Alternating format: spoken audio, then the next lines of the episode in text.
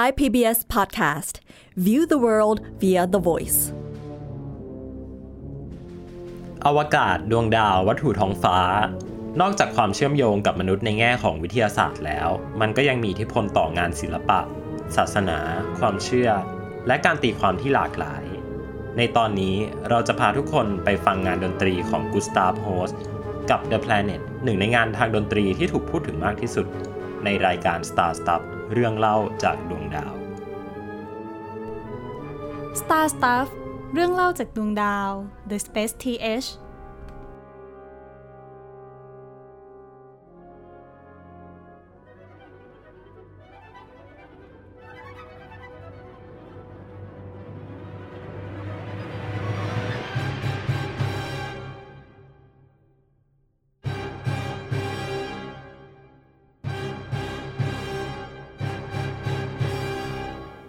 สวัสดีครับ ผมเติ้ลนัทนนท์ดวงสูงเนินครับ สวัสดีครับ ผมปั๊บชัยพัฒน์อาชีวรังับโรคครับ เพลงที่เราได้ฟังกันไปเมื่อสักครู่นะครับ ก็ชื่อว่า Mars the Bringer of War หรือว่าดาวอังคาร ผู้นำมาซึ่งสงครามนะครับ ซึ่งเป็นหนึ่งในบทเพลงที่ถูกประพันธ์ขึ้นมา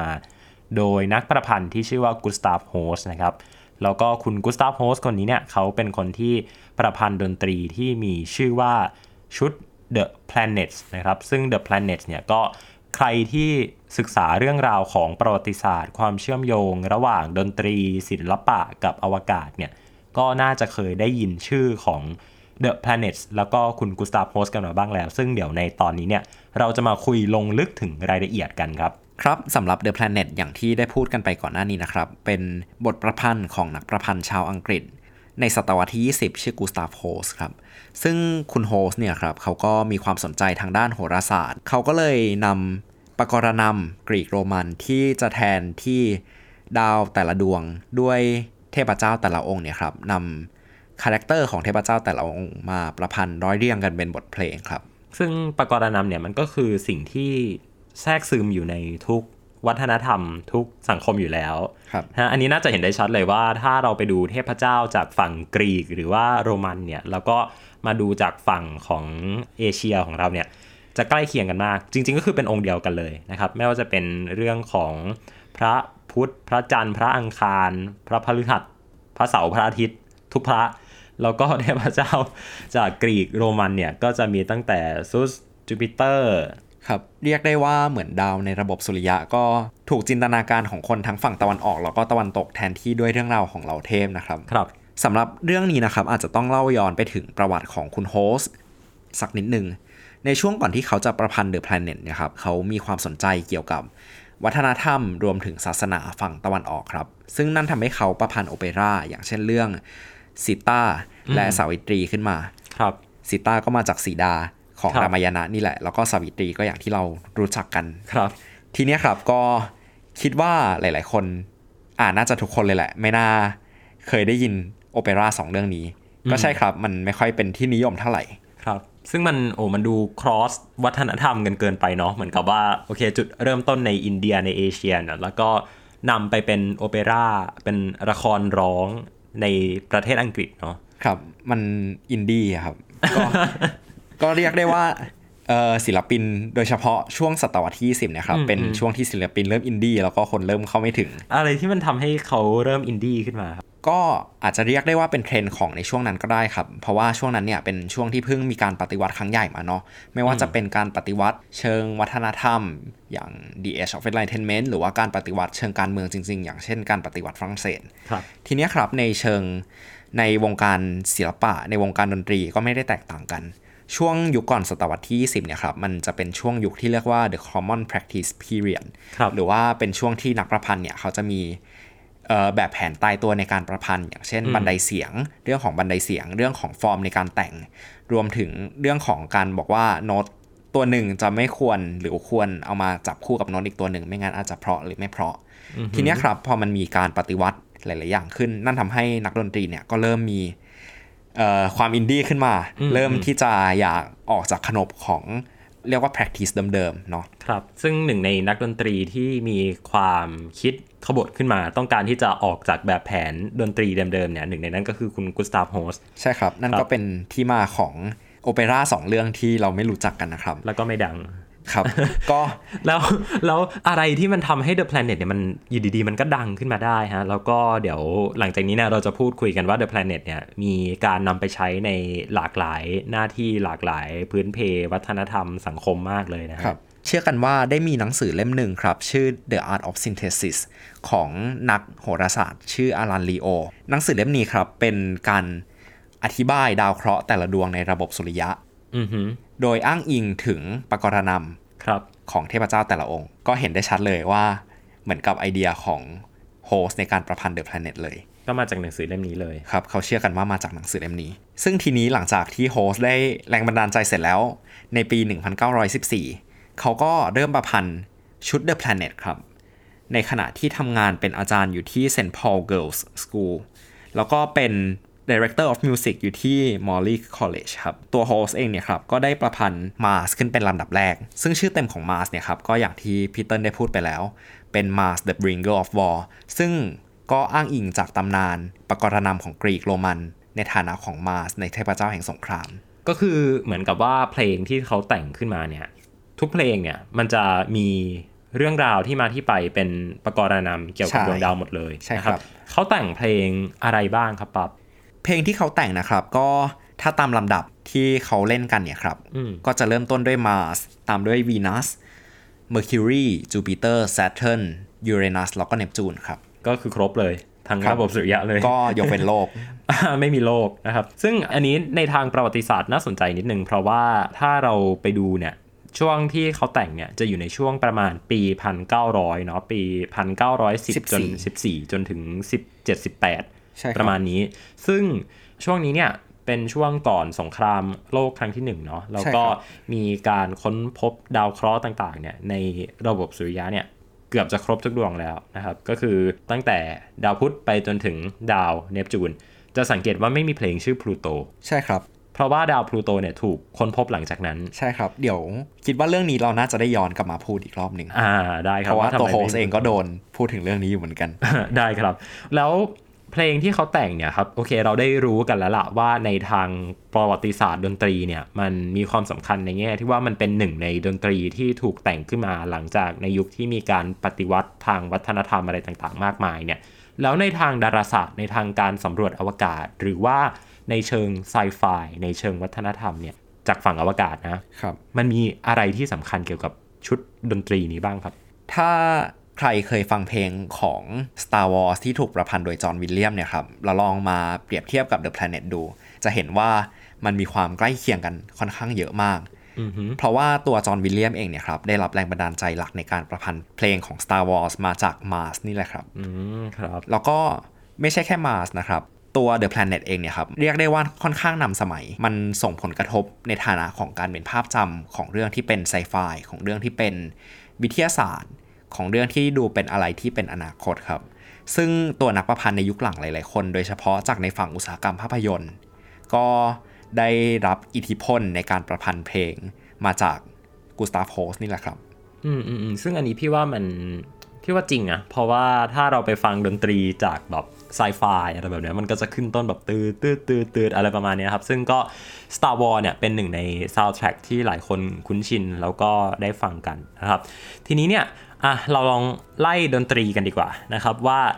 ดนตรีที่แต่งขึ้นมาเนี่ยในแต่ละดวงดาวเนี่ยแต่ละดวงเนี่ยเขาพูดถึงอะไรบ้าง แล้วก็มันมีที่มาที่ไปยังไงครับ เริ่มต้นจากอะไรก่อนดีครับ เริ่มต้นตามลำดับเลยแล้วกันครับโอเริ่มเคจากครับ Mars the Bringer of War ครับครับก็สำหรับ Mars นะครับเชื่อว่าหลังจากที่ได้ฟังกันไปตอนต้นแล้ว ก็จะเห็นว่ามันมีท่วงทำนองที่ค่อนข้างดุดันนะครับ เป็นตืดตืดตืดตืดตืดตืดตืดตืดตืดตืดตืดซึ่ง จุดเนี้ยครับมันก็น่าสนใจตั้งแต่ห้องแรกของเพลงเลยครับ ถ้าลองไปอ่านโน้ตดนตรีดูเนี่ยครับมันจะมีสัญลักษณ์ที่ชื่อว่าเอ่อ collegno อือฮึซึ่งไอสัญลักษณ์เนี่ยครับมันเป็นการบอกให้คนที่เล่นเครื่องสีเนี่ยครับเอ่อแทนที่จะใช้ด้านที่เป็นด้านที่เป็นเหมือนหางม้าเนาะให้ใช้ด้านที่เป็นไม้เนี่ยครับตีไปบนเส้นแทนอ่าทีเนี้ยครับก็มันคิดว่ามันน่าสนใจตั้งแต่ห้องแรกเลยครับ ถามว่าทำไม คือตัวโฮเซงเนี่ยครับเขาพยายามที่จะแต่งมาสออกมาในรูปแบบของมาสของสงครามที่มีรูปแบบของที่มีรูปแบบค่อนข้างดุดัน จะเห็นได้ว่าในตัวของมาสเนี่ยครับเขาจะใช้เอฟเฟกต์จากเครื่องลมทองเหลืองค่อนข้างเยอะมาก เพื่อสร้าง dissonance หรือว่าเสียงที่ไม่สอดประสานกัน จะเห็นได้ว่างานประพันธ์ชิ้นเนี้ยครับจะมีความวุ่นวายแล้วก็มีความเร็วค่อนข้างสูงมากอืมครับ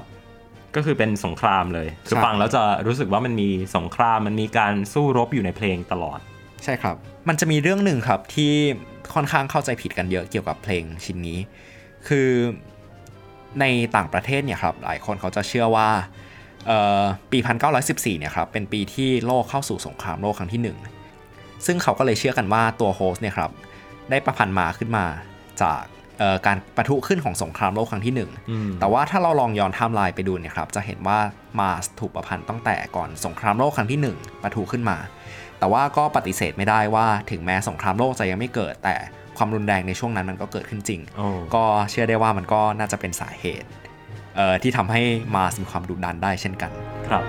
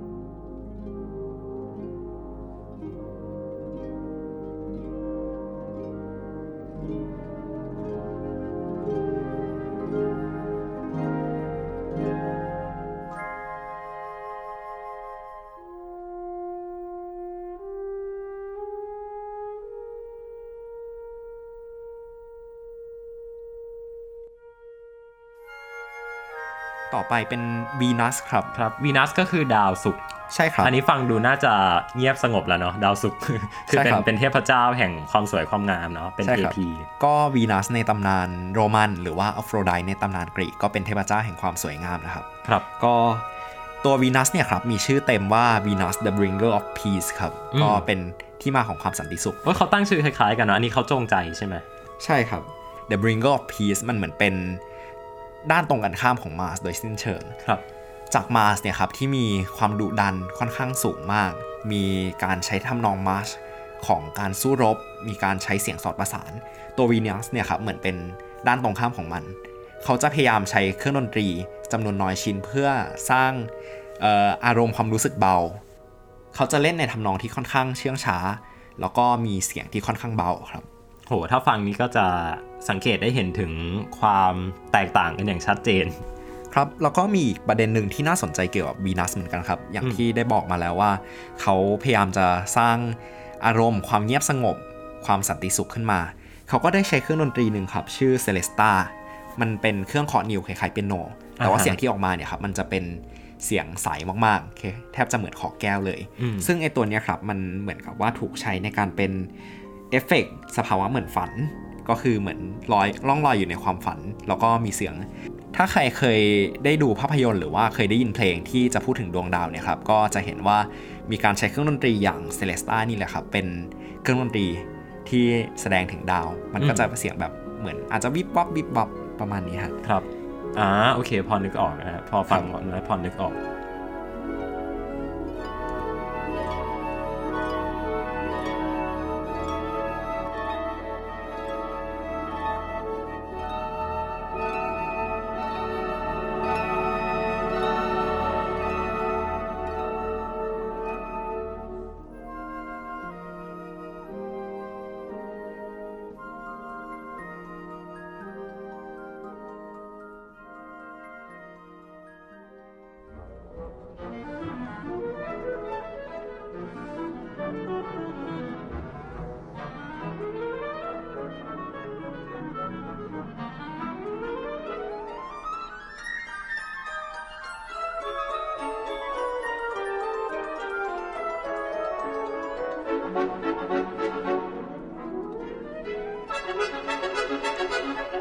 นนี้ถ้าฟังดูเนี่ยแแตกต่างกับ 2 อันก่อนหน้าเนี้ยได้ค่อนข้างชัดเจนนะฮะ อันนี้ก็คือ Mercury the Wing Messenger นะครับ ตัวนี้ก็คือดาวพุธใช่ไหมครับ ใช่ครับ ครับ ก็ถ้าลองไปดูเอ่อปกรณำของดาวพุธในกรีกโรมันนะครับอืมดาวดาวพุธหรือ Mercury เนี่ยครับ จะเป็นเทพเจ้าในการส่งสาร ก็ครับแสดงถึงความรวดเร็ว ซึ่งอันเนี้ยจริง ๆ มันก็ใกล้ใกล้เคียงกับการ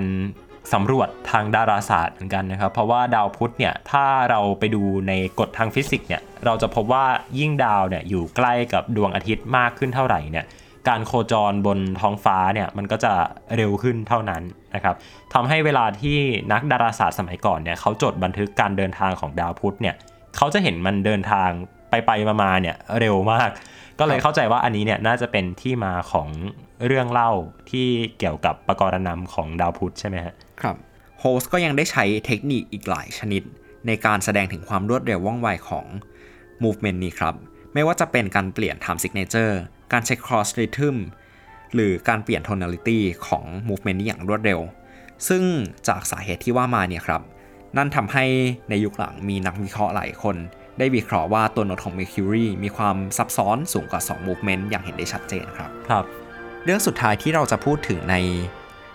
movement นี้ของ The Planet นะครับ เป็นเรื่องเกี่ยวกับ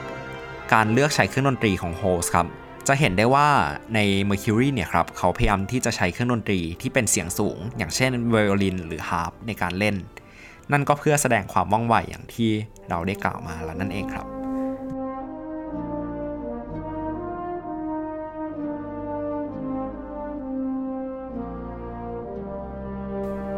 โห อันนี้ฟังแล้วคุ้นมากนะฮะ แล้วก็เชื่อว่าหลายคนน่าจะรู้จักกับเพลงนี้อยู่แล้วนะครับ ก็อันนี้คือจูปิเตอร์ใช่ไหมครับ ครับก็ movement นี้นะครับ มีชื่อว่า Jupiter the Bringer of Jollity ครับ jollity เนี่ยก็คือ joy ใช่ครับก็คือความสุขสันต์ความมีความสุขเนอะครับ ตัวจูปิเตอร์เองเนี่ยครับในปกรณัมกรีกโรมัน หลายคนน่าจะรู้จักดีกว่าในชื่อของซูสนะครับ ก็เป็นเทพเจ้าเหนือเทพเจ้าทั้งปวงครับ สิ่งที่โฮลสต์เลือกที่จะนำมาแสดงในบทเพลงนี้เนี่ยครับ คือเขาจะใช้จูปิเตอร์หรือซูสเนี่ยครับ เป็นตัวแทนของความยิ่งใหญ่ แล้วก็ครับความสุข โอ้อันนี้ชัดเจนมากเลยนะฮะ ถ้าเราย้อนมาดูในปกรณัมของไทยเนี่ย เราจะเห็นพระพฤหัสหรือว่าดาวพฤหัสเนี่ย เป็นเทพผู้ยิ่งใหญ่ เป็นเทพแห่งครูใช่ไหมครับ ก็เป็นเหตุผลว่าทำไมเวลาที่เราไหว้ครูกันเนี่ย เราจะต้องไหว้ในวันพฤหัสเนาะ ซึ่งตัวโฮสเองเนี่ยครับก็ได้นำเสนอเรื่องราวของความยิ่งใหญ่ของตัวจูปิเตอร์หรือซูสในฐานะของราชาของเทพทั้งปวง ออกมาในรูปแบบของเพลงแตรและเพลงสรรเสริญพระเจ้าครับ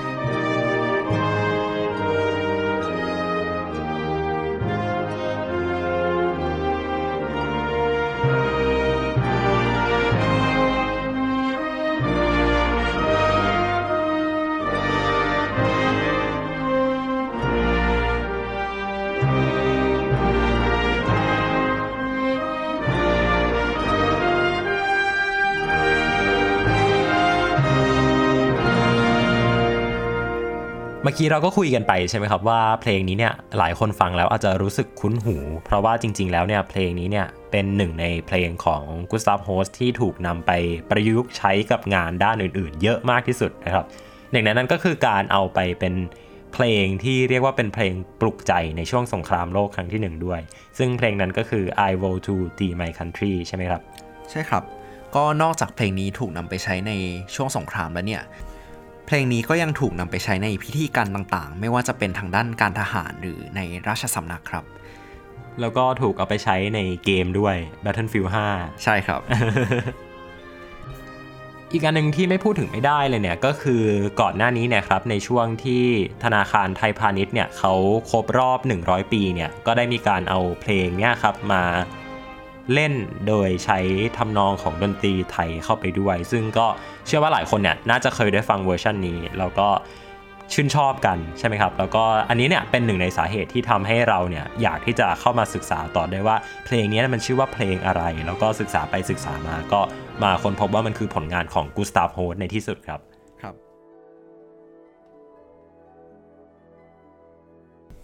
และที่ถัดมาจากความยิ่งใหญ่ ความสนุกสนานและความโอ้อาของจูปิเตอร์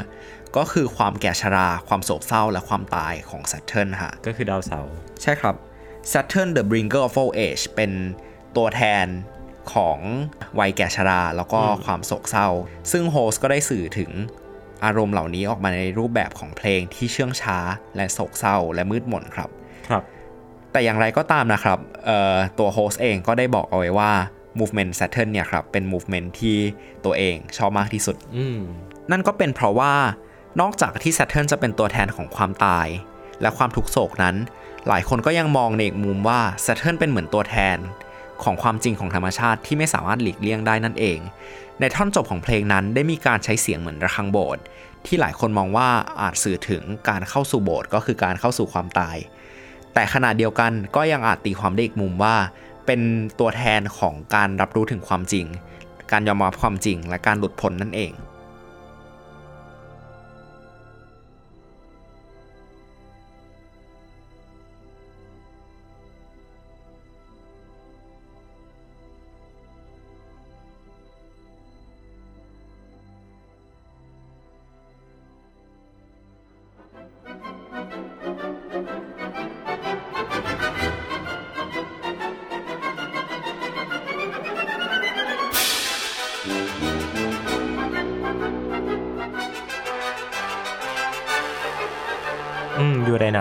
นัสเนี่ยอันเนี้ยพี่ว่าน่าสนใจ เพราะว่าเขาเป็นดาวที่เพิ่งถูกค้นพบมาในยุคหลังใช่ไหมครับ แล้วก็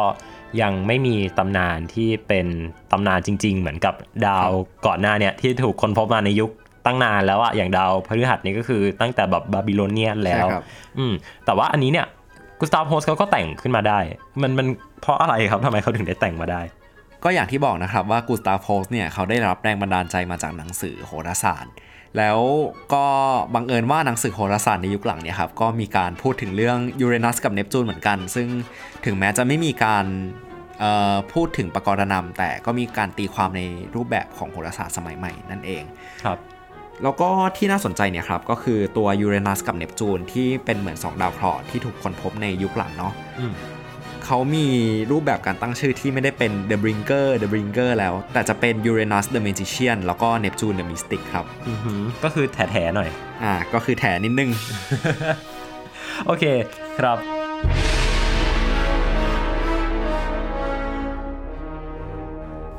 โอเคครับ แล้วก็จริง ๆ เหลืออีก 2 ดวงเนาะก็คือเนปจูนกับพลูโต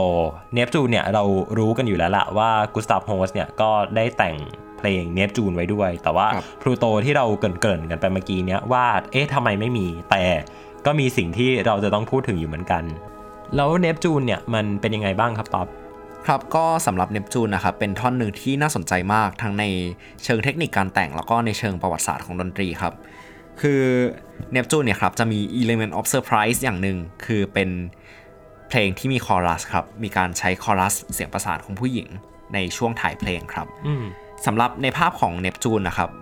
ตัวกูสตาฟโฮลสต์เนี่ยครับได้พยายามที่จะสื่อถึงความลึกลับและความเป็นปริศนา ในท่อนของเนปจูนเนี่ยครับเป็นท่อนที่แทบจะเรียกได้ว่าไม่มีเมโลดี้หลักเลย จะเป็นเหมือนช่วงของทำนองเพลงสั้นครับๆที่ถูกเล่นโดยเครื่องดนตรีเอ่อสลับกันมากกว่าครับ ก็ หลายคนก็ตีความว่ามันเป็นการสื่อถึงการออกไปในอากาศที่เวิ้งว้างหลังจากที่ไม่มีดาวเคราะห์อยู่หลังจากนั้นแล้ว แต่เดี๋ยวกลับมาพูดถึงพลูโตอีกรอบหนึ่งอ่าครับแล้วก็ที่อีกประเด็นหนึ่งที่น่าสนใจเนี่ยครับใน character ของความเวิ้งว้างของความดูว่างเปล่าไม่มีอะไรแล้วเนี่ยครับอืมมันก็ได้ถูกนำมาใช้เป็นแรงบันดาลใจในการประพันธ์เพลง หรือว่าในการประพันธ์เอ่อดนตรีหรือเสียงที่เกี่ยวข้องกับด้าน อวกาศกับด้านดาราศาสตร์ ในยุคหลัง